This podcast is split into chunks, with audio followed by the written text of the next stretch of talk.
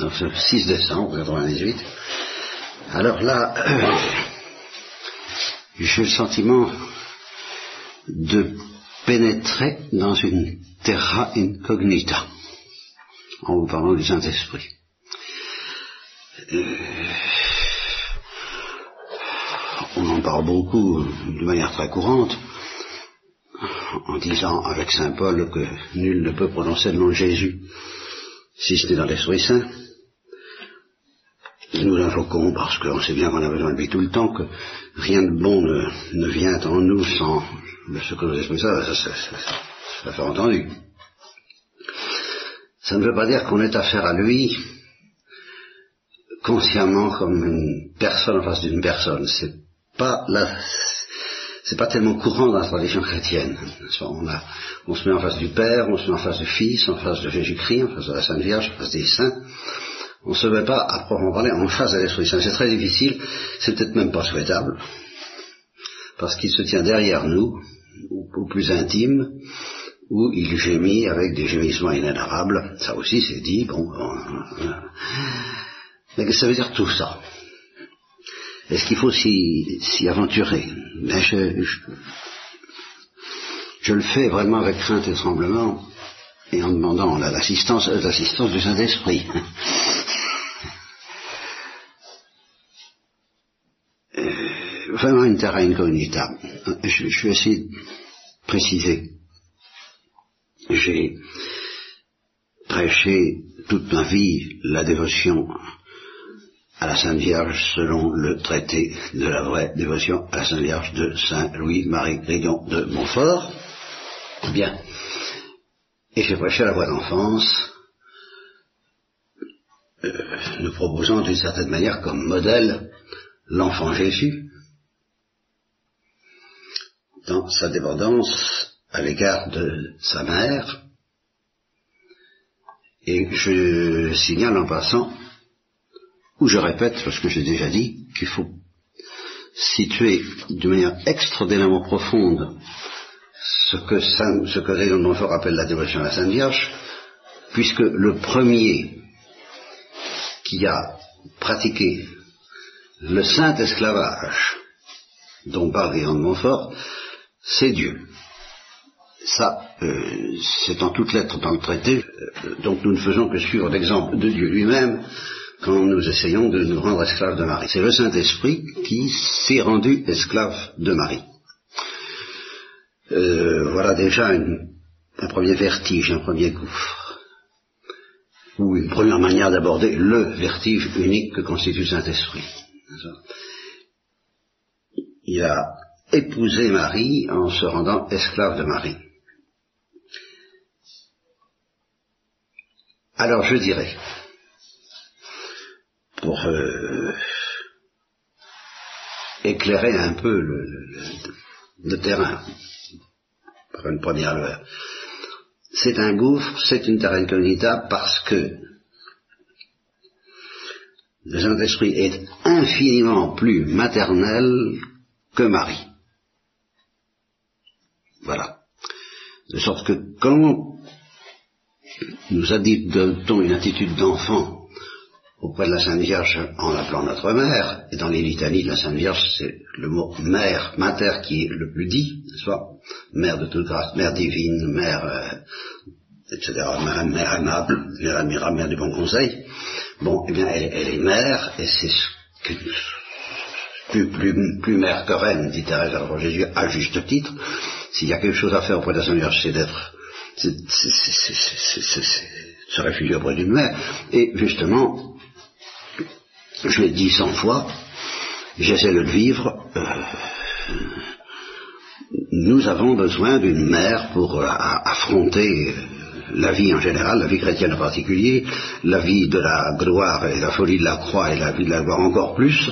Nous avons besoin d'une mère, et quelle mère plus, merveilleuse que nous a donnée qu'à Sainte Vierge? Eh bien, il y en a une. À côté de laquelle la Sainte Vierge fait pas le figure. C'est le Saint-Esprit infiniment plus maternelle que Marie. Pourquoi? Parce que Marie est une créature et que Saint-Esprit est créateur. Euh, Dieu fait partie du Dieu créateur, Père, Fils et Saint-Esprit. et que tout ce qui est en Dieu est infini, et que ce qui est dans la créature est par conséquent nul, comparé à ce qui est en Dieu. De sorte que les, capacités maternelles de Marie, en quelque sorte, qui, sont, qui surpassent celles de toute autre femme au monde, eh bien, sont dérisoires, comparées au gouffre de maternité que représente le Saint-Esprit. Et c'est pour ça qu'il vaut mieux commencer par la Sainte Vierge, non pas parce que, à la différence de ce que dit l'enfant de Jésus, il dit Jésus, le Père demande une, pureté, une, on ne peut pas se présenter devant lui comme ça, il vaut mieux, il est redoutable par, sa pureté, par sa sainteté, par, sa, par, son amour même, par, la, fournaise ardente de charité. Euh, j'ai souvent dit, la, Sainte Vierge représente un circuit de réfrigération qu'il est prudent de, dans lequel il est prudent de s'introduire pour s'approcher du buisson ardent qui, brûle justement. Bon, mais euh, c'est pas pour ça qu'il vaut mieux commencer par la Sainte Vierge pour apprendre la maternité divine. C'est parce que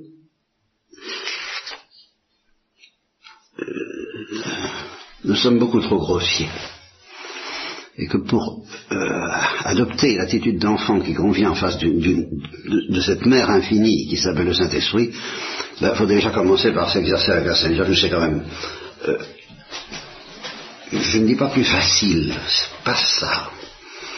Euh, c'est infiniment plus facile avec le Saint-Esprit, mais c'est trop facile avec le Saint-Esprit. C'est justement c'est une facilité à laquelle nous n'accédons pas. Il y a une simplicité d'enfant nous, nous sommes incapables. Alors, tant nous ne sommes pas capables de cette simplicité invraisemblable, métaphysique infinie, quasiment infinie, ben, commençons par la Sainte Vierge qui nous propose une simplicité plus accessible. Non pas plus difficile, je vous le répète, mais plus accessible. Bien. Donc, première remarque, le Saint-Esprit est un gouffre de maternité infiniment plus grand, parce que divin, que la Sainte Vierge. Et c'est un gouffre d'humilité, de petitesse, d'enfance, infiniment plus grand que celui de l'enfant Jésus. L'enfant Jésus qui est pourtant l'enfant Dieu, euh, qui est donc euh, ce qu'on peut offrir de mieux en fait d'image d'enfance et d'humilité, de petitesse, et, justement, je, me disais que dans l'iconographie chrétienne, les relations de la Sainte Vierge et de Jésus sont représentées soit l'enfant Jésus, la Vierge avec l'enfant Jésus, quand c'est pas la Virgo Paritora comme chez vous, moi d'accord, alors l'enfant Jésus a tellement disparu qu'on ne le voit pas, n'est-ce pas? Et c'est très bien, mais c'est déjà plus difficile, vous voyez, c'est déjà plus difficile à réaliser parce que justement c'est invisible soit cette dépendance d'esclave que Jésus a acceptée dans le sein de Marie, c'est quelque chose de beaucoup plus difficile à, comprendre parce que c'est déjà plus profond. Mais alors la dépendance de, l'Esprit Saint, en tant que l'Esprit Saint est un enfant infini, terra incognita. C'est un gouffre qui nous donne encore beaucoup plus de vertige que l'enfance de Dieu dans le cœur de Marie, dans les bras de Marie. Un instant, j'ai tout dit. Disons tout le positif. Parce qu'il y a aussi un négatif. Le Christ nous invite, alors d'une manière très inattendue, à faire une grande différence dans la Trinité. On a l'habitude, nous, de,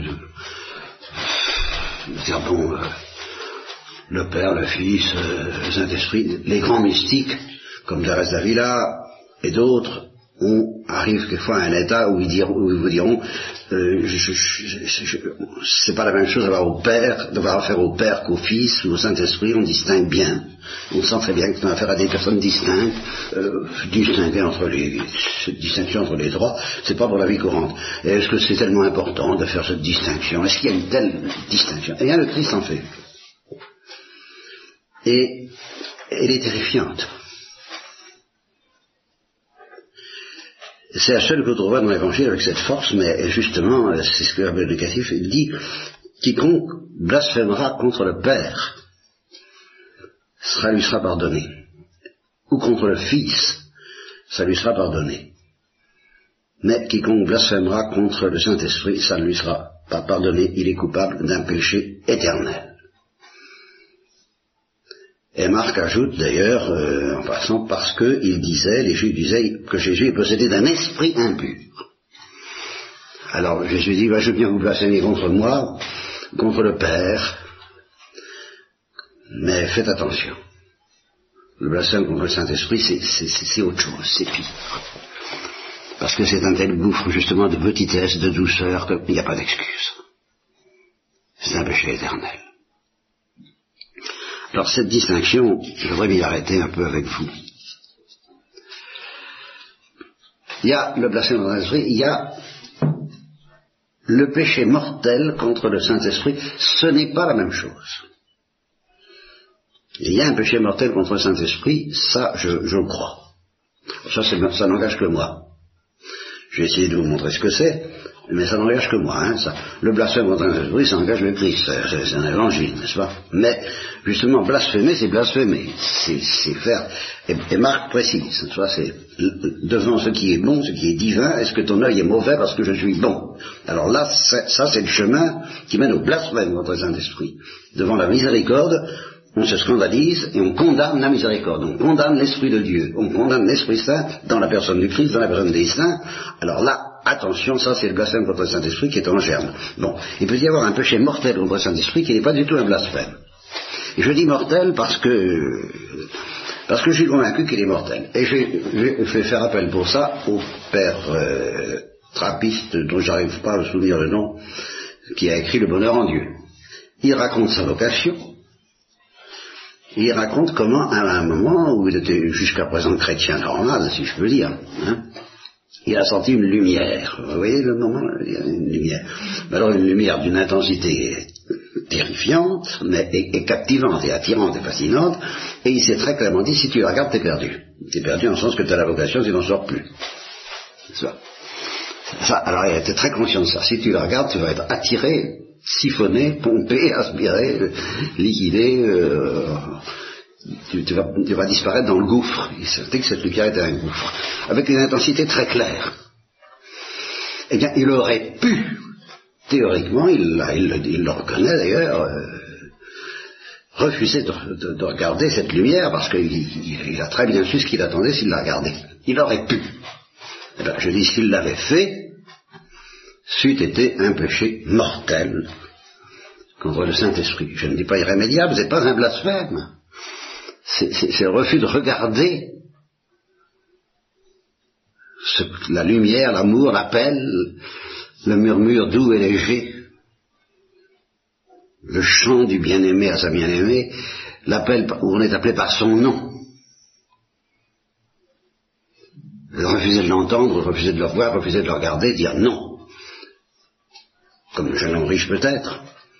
Espérons que le jeune homme riche n'a pas été aussi clair que ça. Enfin, s'il avait dit non, je crois qu'on ne peut pas l'excuser au nom de tous les principes théologiques qu'on voudra, je préfère ne pas les évoquer, euh, d'un péché mortel contre le Saint-Esprit. Et alors j'en arrive maintenant à mon sujet. Parce que ce péché tout péché contre le Saint-Esprit n'est pas un blasphème contre le Saint-Esprit, mais tout péché contre le Saint-Esprit est mortel de soi.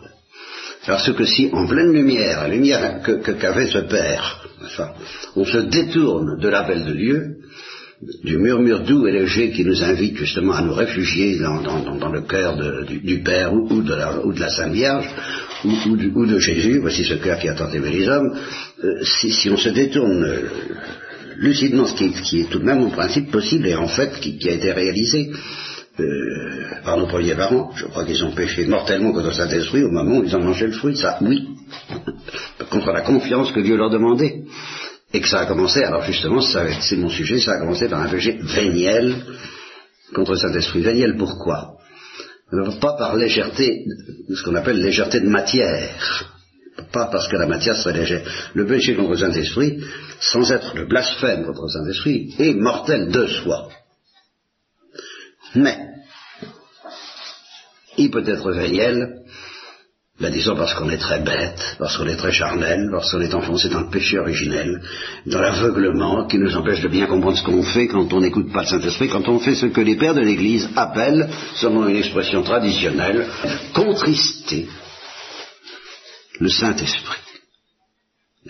Ça n'est pas le repousser, ça n'est pas le crucifier, parce que justement, dans, ce gouffre que je vous propose, au terme du gouffre, euh, qui on contemple sur la croix Le Saint-Esprit lui-même? Alors ça, c'est infiniment plus crucifié que le Fils, de même que la Sainte Vierge est, il est infiniment plus mère que la Sainte Vierge, infiniment plus enfant que Jésus, et infiniment plus crucifié que Jésus. Mais ça, j'en suis pas encore pour parler de ça. Donc il ne s'agit pas, de, crucifier comme on le fait quand on lui, tourne le dos, si, le Père avait eu le malheur de le faire, encore moins de blasphémer bien sûr contre lui, mais simplement de ne pas l'écouter suffisamment. Alors ça c'est une, c'est une faute libre, et qui alors elle fait de l'appel au bon Dieu.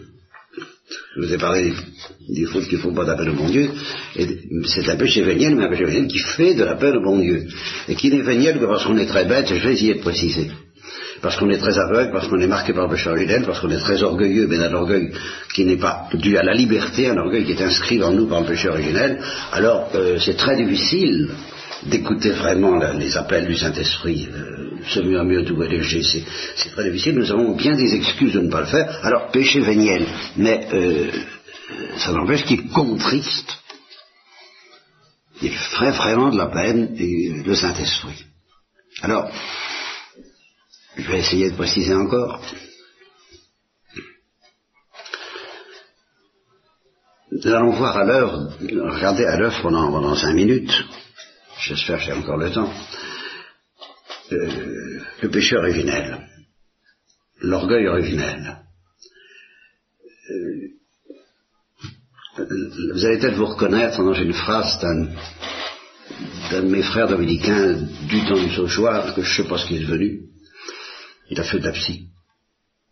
Psychiatrie, je crois, euh, en Suisse. Je sais plus, peu importe, je donne pas son nom, Il était malade, et il nous avait écrit cette phrase tout à fait extraordinaire que j'ai oubliée, je, crois que je ne l'ai jamais dite et, je suis content, vous n'aurez pas tout perdu. Euh, aujourd'hui, vous aurez au moins cette phrase qui, vous restera peut-être.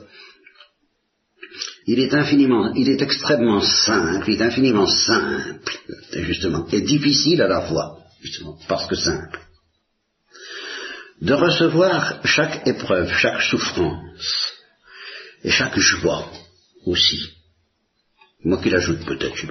Soit qu'il disait surtout chaque souffrance, parce qu'il était malade, il souffrait. Là. Mais est infiniment simple et difficile à la fois d'accueillir tout ce qui se présente. Les souffrances, les joies, les lumières, les obscurités. Tout ça. Avec le poids exact que ces choses ont dans la réalité. Sans y ajouter toutes les complications, les boursouflures, les enflures, et les, harmoniques, et les vibrations, et les dramatisations qui viennent de nos repli sur soi. Du fait qu'on se replie sur soi. Ben dites donc, c'est pas mal.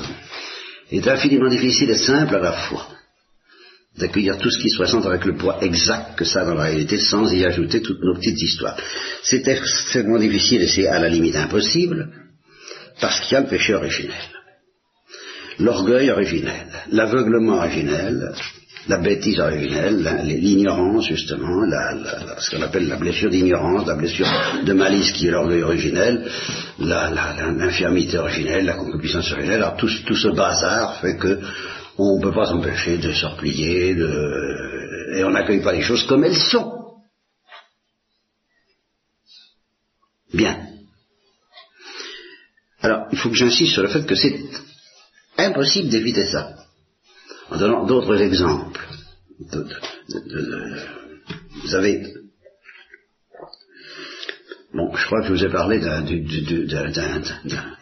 converti, enfin, converti, d'un monsieur, peu importe qui, qui m'a dit lui-même qu'un jour il a je crois qu'à la sortie d'une confession, il semble, de se confesser, il a, il a, eu la, la, la, il a vu la, beauté de son âme en état de grâce, purifiée par, par, par le sang Et il a dit, il a senti qu'une une tentation d'orgueil irrésistible s'emparait de lui de complaisance irrésistible, de complaisance orgueilleuse, de complaisance coupable, de complaisance euh, orgueilleuse, euh, sortait de lui irrésistiblement devant le spectacle de sa propre splendeur même sortant des mains de Dieu, mais c'était plus fort que lui. C'est absolument impossible à éviter. Et c'est ça le péché originel. Alors c'est pas la peine d'essayer de se retenir. Hein. Alors, euh, ce qui vient à dire justement infiniment difficile d'accueillir ce qui se présente, par exemple la vue de notre beauté. Après, euh, comme disait Mère Germaine hier, euh, à, la suite de sa première confession et qu'elle se elle a senti qu'elle pouvait voler, tellement elle était légère parce qu'elle était délivrée de ses péchés, elle, sentait qu'elle un peu plus allait s'envoler, eh bien, on pourrait accueillir ça euh, avec le poids exact que ça a dans la réalité, la vérité, simplement content, merci mon Dieu, c'est magnifique, c'est beau. Non, on ne peut pas s'empêcher de se replier aussi. ce que je suis bien, ce que je fais, non, c'est irrésistible, il n'y a rien à faire. Et le curé d'Ars confirme, c'est du sel qui se glisse partout. le sel se glisse partout, ou le sable dans, dans les pays où le vent souffle, euh, dans le désert, dans les tempêtes de sable, le sable s'insinue partout, il n'y a, rien à faire. nous sommes pétris de cette espèce d'orgueil euh, qui se regarde, et alors il n'y a rien à faire, on ne peut pas éviter. Bien. Euh, le curé d'Ars en Je pense que c'est une des sources du désespoir du curé d'Ars. Quand il parle de, notre misère, ben c'est ça, c'est impuissance, nous sommes Euh, alors, autre, autre exemple, euh, Thérèse avant Jésus disant, mes désirs du martyr ne sont rien. Qui peut recevoir, qui peut se vanter, je peux recevoir les désirs du martyr, ça va pas me gonfler. Mais c'est pas possible. Et, justement, le Christ dans l'imitation que disait tellement Thérèse de dire, dès, dès, que ça va bien, tu te gonfles, et dès que ça va pas, tu déprimes. Enfin, en gros, c'est... Eh ben, c'est parce que nous, nous, ne recevons pas ce qui va bien ou ce qui va mal, avec le poids exact que ça a dans la réalité, on gonfle tout de suite de nos replis sur soi. Alors quand ça va mal, euh, c'est découragement, c'est ah, et alors c'était Céline, la sœur de Thérèse, disant ah comme euh, elle lui elle lui, elle prêchait la petite voix. Avec, et, la petite voix, ça, sort de l'amour. Alors elle sentait bien, Céline, qui avait vraiment de l'amour dans, le cœur de Thérèse, elle disait Ah, vous, vous avez de la délicatesse, moi j'en ai pas, et oui, hein, hein, j'en ai pas, pas. bon. Et alors là, Thérèse essayait de la remettre justement dans, la, dans le poids exact que ces choses ont en réalité, remercier Dieu d'être sans délicatesse. Ben oui, ben faut le faire. N'est-ce pas? C'est... Et j'ai été frappé de voir que c'était un tel drame, je le disais hier certaines de vos sœurs, Céline et Thérèse ont, connu l'extase ensemble au Buissonnet. Elles ont été sœurs d'armes. Céline a soutenu Thérèse pendant tout le temps où elle fallait qu'elle se batte pour euh, se faire aller jusqu'au pape pour, euh, pour, rentrer au Carmel. Elle était là, elle a soutenu au moment où elle a failli flancher. Céline est restée quatre ans avec le désir du Carmel pour soigner son père. Elles étaient séparées toutes les deux en inspirant quand est-ce qu'on se retrouvera, quand est-ce qu'on se retrouvera, ce sera merveilleux. Et elles se sont retrouvées évidemment quand Céline est entrée au Carmel, et là le vrai drame a commencé parce que Thérèse était déjà maîtresse des novices officieuses, sinon officielles, et elle, a essayé de la prendre en main, et Céline n'a rien compris. C'était vraiment une incompréhension des profondeurs dues au péché originel, parce que Céline se regardait, se regardait, se regardait comme incapable de faire comme Thérèse. Alors au lieu de regarder la vérité et l'amour de Dieu qui fascinait Thérèse, elle regardait Thérèse fascinée par la religion et en essayant de l'imiter. Alors, ça peut durer longtemps. Et euh, je me suis fait une objection à ce sujet, parce qu'après, ça a été confirmé par la, très officiellement, elle a fini par dire, Thérèse, alors, je vous ferai comprendre après ma mort? On y arrivera, on ne se comprendra pas sur la terre. On vous rendez compte après ce qui leur était arrivé, on ne se comprendra pas sur la terre. sur ces choses-là, non, le péché originel est trop lourd pour qu'on se comprenne pas sur la terre. Et alors, euh, je vous ferai comprendre après ma mort, et Céline a témoigné, ben oui, après sa mort, elle a vu une étoile qui passait dans le ciel, et c'est terrestre. Et elle a commencé à comprendre la petite voix, et elle en a parlé toute sa vie, et elle en a vécu. Mais elle, ça a été sa Pentecôte, à Céline, sa, la Pentecôte thérésienne, quoi. Elle, elle, a vraiment compris qu'une fois que Thérèse est morte. Alors je me suis fait une objection. Je vais vous le dire, depuis, que je, depuis je vous l'ai raconté, c'est que pendant les dans les années d'entretien, pendant sa maladie, elles ont l'air d'être dans une intimité extraordinaire et, magnifique. Elle, s'appelle Mademoiselle Lily et Monsieur Toto, n'est-ce pas? Et, il se passe c'est magnifique ce qui se passe entre elles. Alors je me dis, est-ce que vraiment il y avait un tel fossé? Eh bien, à un moment, Thérèse qui était donc euh, en, phase terminale, comme on dit. Hein bon, des, souffrances à tuberculose au mois de juillet 97 euh, ou au mois d'août, elle souffrait terriblement déjà. Comme disait, euh, je crois que c'est mère Agnès, euh, jusqu'au mois de juillet, elle a simplement souffert de des incommodités. Mais à partir de juillet, c'était des vraies souffrances, alors là, et puis, des souffrances physiques. Et à un moment, elle a été appelée ou inspirée ou, à souffrir pour Céline. Et alors, euh, il y avait un côté, elle souffrait à, droite, je crois, et que Céline a souffrir à gauche, et qu'elle a appelé ce côté le, côté de Céline, et ça a été terrible. Donc Céline euh, n'a pu être convertie qu'à grand renfort tout même des souffrances de Thérèse, c'était pas rien. Donc ça n'a pas été si facile que ça de lui transmettre la lumière après sa mort. Tout ça pour vous dire, voyez, le poids du péché originel et de l'aveuglement dans lequel ça nous met des complications interminables. Je, sais, bon, il me semble que j'ai d'autres exemples. Alors il y a Saint-Pierre. Je donnerai ma vie pour toi. Bon, ben, euh, voilà, ben, c'est l'exaltation et la prise lui dit, ah, regardez-moi Satan. carrément. Et il se sentait pourtant très bien, Saint-Pierre, quand il disait ça, n'est-ce pas? Il se sentait plein d'amour pour le Christ Saint Paul, qui dit, euh, qui raconte tout ce qui, bon, il a été persécuteur de l'Église, passons, mais là, toutes les lumières qu'il a reçues, sa conversion, tout ça, et puis qui dit, de peur que les, les consolations et les illuminations, les, les lumières extraordinaires que je reçois ne m'exaltent. Dieu m'a envoyé un ange de Satan qui me chiffre, qui me frappe, qui me, tourmente, à tel point que j'ai demandé à Dieu plusieurs fois de me, préserver, de me protéger, de me délivrer de ça, et que Dieu a répondu ma grâce me suffit, mais ça peut comprendre très bien que s'il n'y avait pas eu ce ange de Satan qui tapait dessus de, manière qu'on ne sait pas bien ce que c'est, eh bien il n'aurait pas pu éviter de se complaire mortellement. dans l'élévation des, grâces reçues, de peur que c'est... Bon, ça c'est le péché originel, qu'est-ce que je vous dis Alors, qu'est-ce que ça vient faire dans la dévotion du Saint-Esprit et le péché du Saint-Esprit? Ben, C'est simplement que